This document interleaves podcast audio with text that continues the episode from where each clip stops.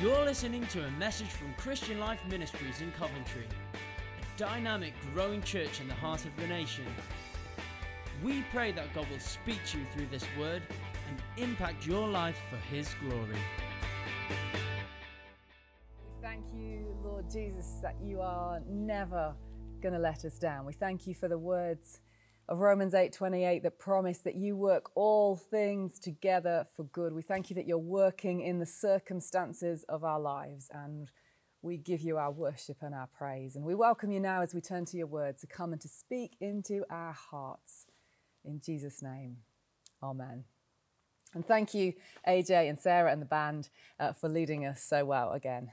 Well, today we're staying with this idea of a miracle through our hands. And if you want a title for today, the title is uh, What's Available. It's part three of A Miracle Through Our Hands What's Available. Kids, if you haven't got any pens or paper or crayons or something to draw with, why don't you go and grab some now? Because I'm going to give you something to draw in just a moment.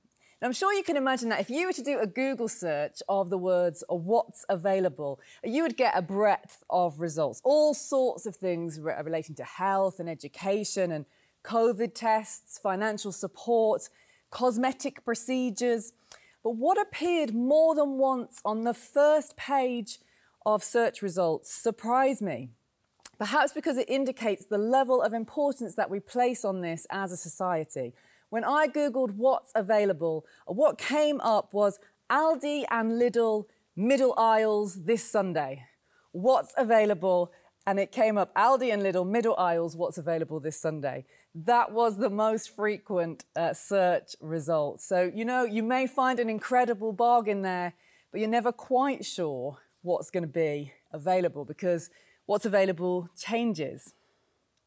Of course, some of you are running businesses or working in businesses that require raw materials. And you know that in the last six months, there are materials that used to be easily available that at times haven't been available anymore. Problems, if you like, in the supply chain. So much has changed.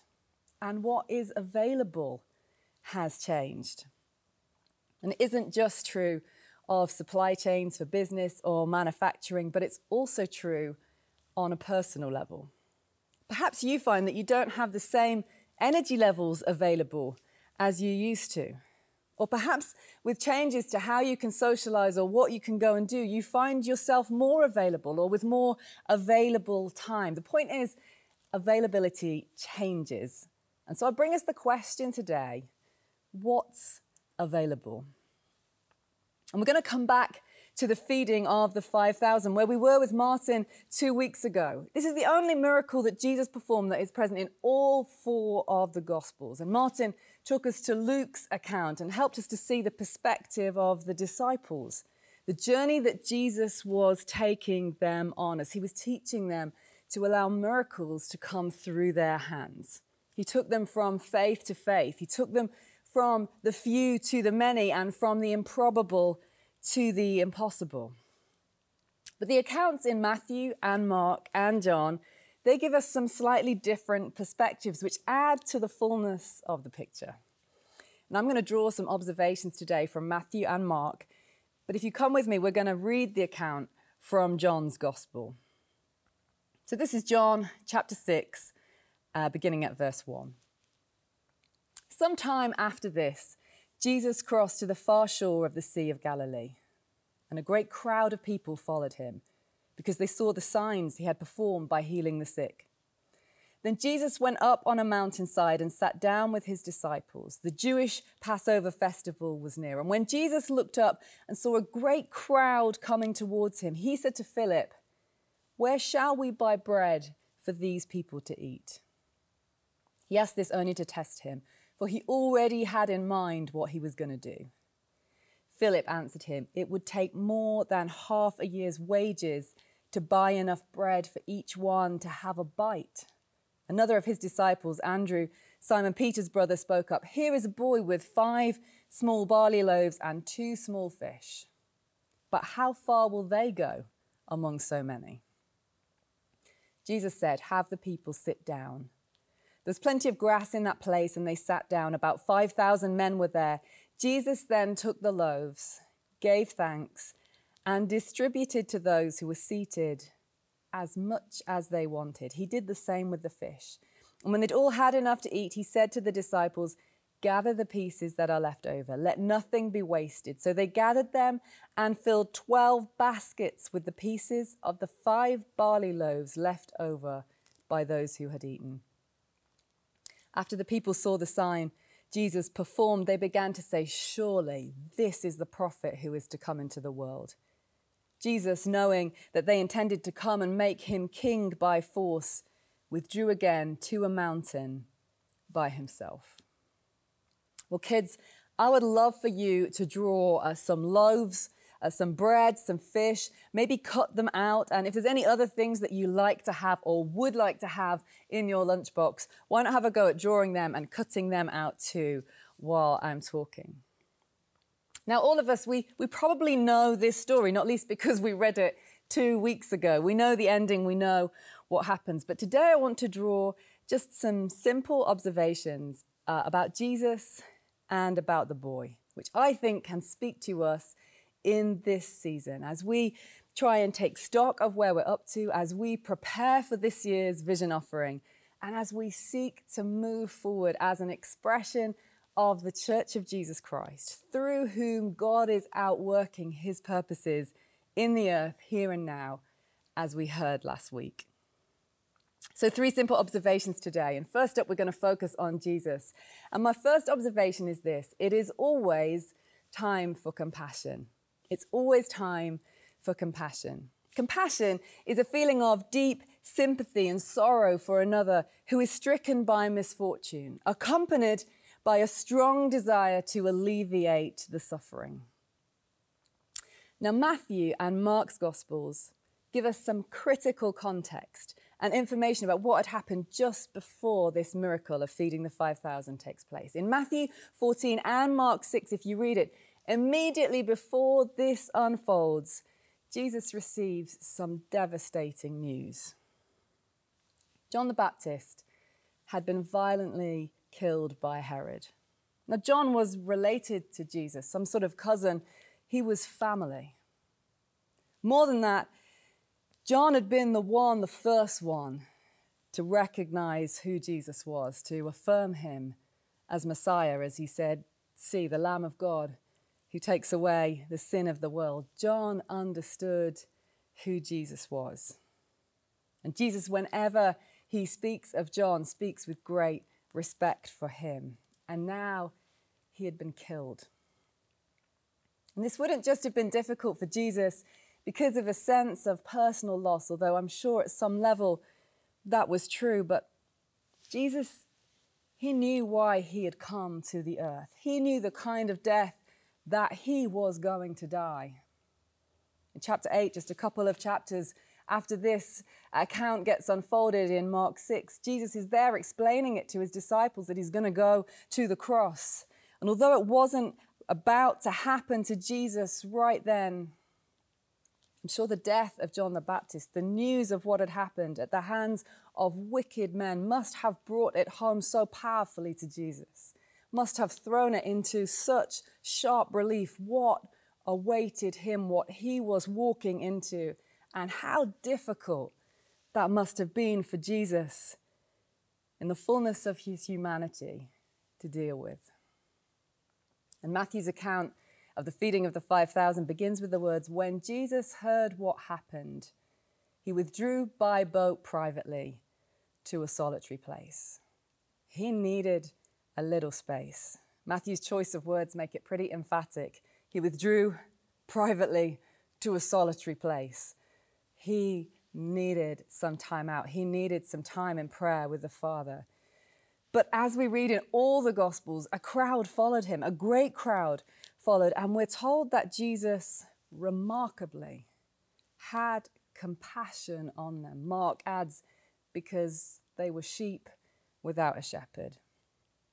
In the midst of this dark and difficult moment for Jesus, when he'd carved out some space, yet when the people follow him, he has compassion on them. He was concerned for their need and for their suffering. You know, for us in these challenging times of COVID, we can find ourselves up against it in different ways for different ones of us.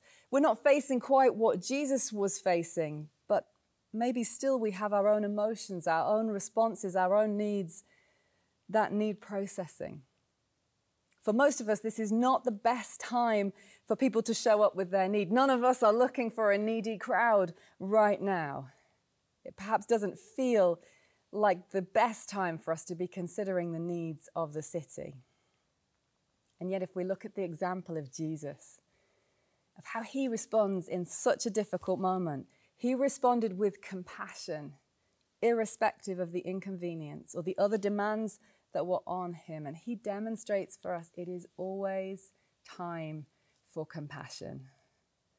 Matthew, Mark, John, they all tell us that once Jesus had healed the crowd and fed the crowd, he headed off again to be alone. He did take the time that he needed, he did look after himself.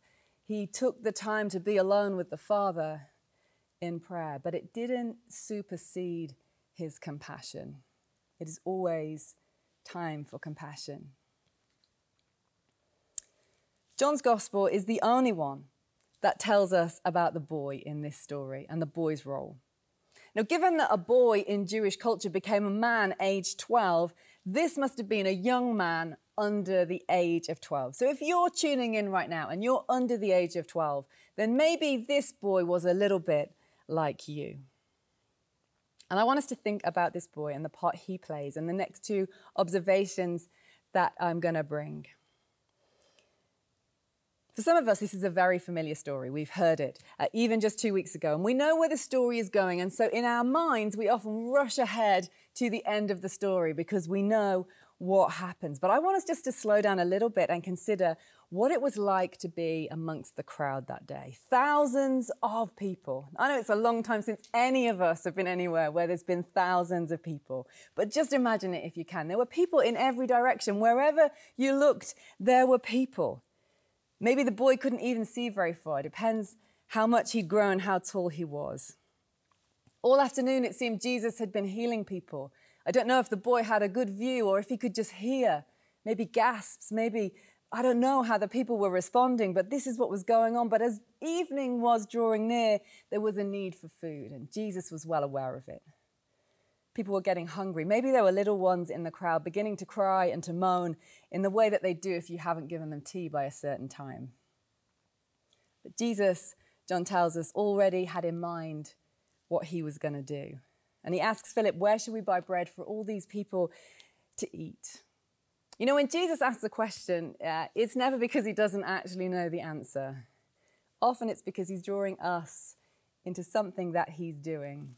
And this is no exception. And Philip, getting drawn into what Jesus is on with, answers the question. Even half a year's wages wouldn't buy enough bread for everyone to have just one bite. And then Andrew chimes in. He says, well, Here's a boy with five small barley loaves and two small fish. But how far will they go among so many?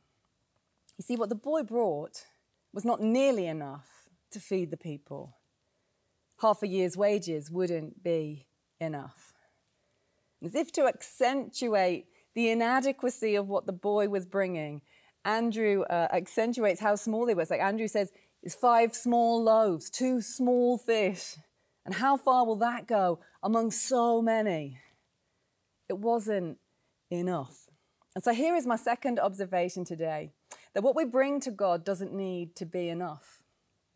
It doesn't need to be enough. I know we can consider the needs of our city, maybe the city where you live. We can look at the problems, we can look at the challenges, we can look at ourselves and what we have in our hands, and we can think, that is not enough. What difference could that make?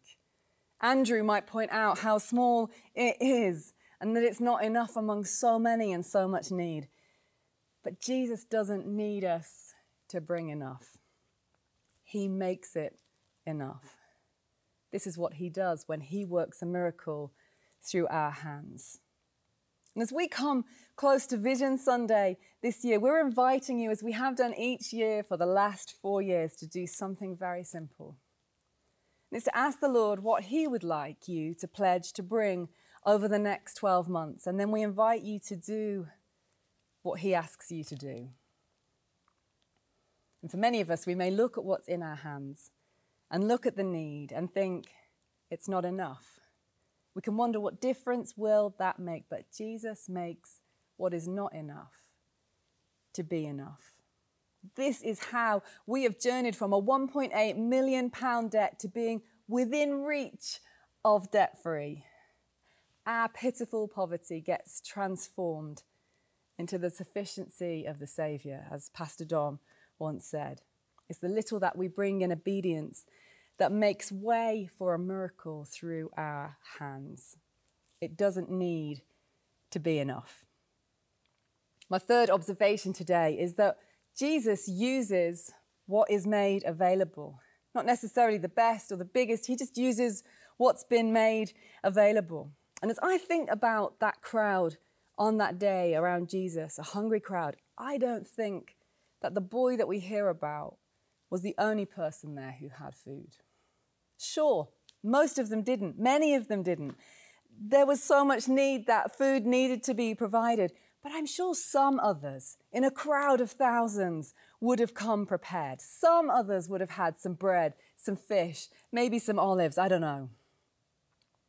How was it that this boy came to give his food to one of the disciples and yet no one else seemed to? I wonder if there were others there who'd come prepared and perhaps they were thinking as the time marched on that day, maybe they were thinking everyone else is going to have to go soon. They're going to need to go and get food. And maybe at that point, we'll get a little bit closer to the front. Maybe we'll get a bit closer to the action and get to see much closer what Jesus does because we've come prepared. I don't know. Maybe they thought they were going to be part of the exclusive after party because they'd thought ahead and they were maybe just waiting for others to leave. None of that is in the Bible. That's just my musings as I try and think about what was going on that day. But I think there must have been numbers of people there who brought some food. They could have had a part in the miracle that took place, but they kept hold of their food. So I can't help but wonder what was it about the boy? What made him bring the little, the not enough that he had and offer it up? Was it that he was sat sufficiently close to the disciples and he heard the conversation? Or was he out of earshot but watching and sensitive to what was unfolding? Had he just spent an afternoon watching miraculous healings and thought, I'm going to put this in Jesus' hands and see what he does with this? Perhaps he was anticipating something unbelievable. Or maybe did he just want to give what he had in his hands to the one he'd come to see? Was it an act of worship? A response to being close to the Son of God? John suggests that many that afternoon, after the miraculous meal, recognized that Jesus was the prophet, capital P, who was to come into the world, the Messiah, the one sent from God, and they wanted to make him king. They wanted more from him. And maybe this boy, as he watched Jesus, perhaps he also perceived he was a king and brought the only thing that he had in worship as an offering. All that he had, he made it available. And then he was part of a miracle that took place. I do think there were other people there that day with food, but Jesus used this boy's loaves and fishes because Jesus use, uses what is made available. It doesn't have to be enough. Jesus makes it enough. It just needs to be available. And Jesus uses time and again what is made available. What's available? What's in your hand what are you willing for God to use? Can He speak to you about a vision offering? Can He use you to bless your neighbor? Can He use you to encourage a stranger? What's available? Friends, the church is not on pause. God is not on pause. He is compassionate and kind and merciful, and He's calling us as a church to be the same and to reach others, and there is no plan B. A couple of weeks ago, I met up with a friend of mine from Nottingham. She's called Joy, and she told me a story that had unfolded because she'd been available. There's a Christian GP in her church who'd got in touch with her because another GP in that practice who wasn't a Christian had a patient called Dorothy who'd been discharged home from hospital to receive palliative care, to be kept as comfortable as possible because the doctors in the hospital had concluded they could do nothing further for her. Really, she needed some surgery, but she wasn't stable enough to undergo it. And she was discharged home on an end of life care pathway. And she'd asked her GP if there was someone who could pray with her. And the GP, not having an answer for that, went to the Christian GP in the practice and relayed the request. The request. And the Christian GP phoned my friend Joy. And it turned out the lady lived very close, and Joy was willing to go and pray with a lady who was coming to the end of her life. She made herself available. And she went to visit the lady she found her in a hospital bed in the front room of her house, wired up to various drips and tubes and a morphine syringe and all the medical stuff that goes with that kind of package. And the lady clearly had some knowledge of Jesus. And she said something about wanting healing prayer. Fact, she said, I'd love it if you would pray with me. My friend told me, she said, when I heard her say something about healing prayer, I knew I wasn't there for that. That wasn't what I'd been asked for. And I didn't have faith for that. But I just prayed that Jesus would be with her. My friend Joy went back a few times and then one day went in to find a number of the tubes had been removed and Dorothy was feeling quite a lot better. And in fact, she continued from that point to get better and better, to be able to get herself out of bed and continued to recover and in fact was healed. And I asked my friend if I could share this story, and she said, Well, it might not be very helpful because I didn't pray for her to be healed. I didn't even have faith for her to be healed. That's what I love about this story. My friend Joy acted in compassion, and what she brought wasn't enough. The need was overwhelming. She just made herself available. And Jesus used what was made available. He made what was not enough enough. And a lady has been healed and is well and is finding a family among the church. It's always time for compassion. It, it doesn't need to be enough what we bring. And Jesus will use what we make available to work a miracle through our hands. So, a simple but challenging question today what's available? What is your response to Jesus today? In spite of the challenges of the season, or maybe especially because of the challenges of the season, I believe Jesus is poised to work a miracle through our hands. Miracles through our hands. Yep, a financial miracle of becoming debt free from a mountain of debt that looked impossible, but also miracles of salvation, of healing, of breakthrough in lives across our city, your city, where you live, as we make ourselves available. And I invite you today to respond to Jesus. Will you make yourself available? In answer to this question, what's available? Will you say, Here I am? And I invite you, right where you are, to stand, to bring a response to Him and to show that you're available to God. Boys and girls, perhaps you could bring the things that you've been making and drawing and cutting out and bring them as if an offering to Jesus. Maybe put them on the floor or in front of the screen. And let's pray. Lord Jesus, thank you for your compassion that you are able to take what we make available and use it to work a miracle through our hands. Thank you that you already have in mind ways to bless and to reach those around us through us. Stir our hearts to be compassionate. Help us to reach out to others and help us to bring the little we have to make it available to you, that you might use it and work a miracle through our hands. Work in us and through us, we pray. Amen.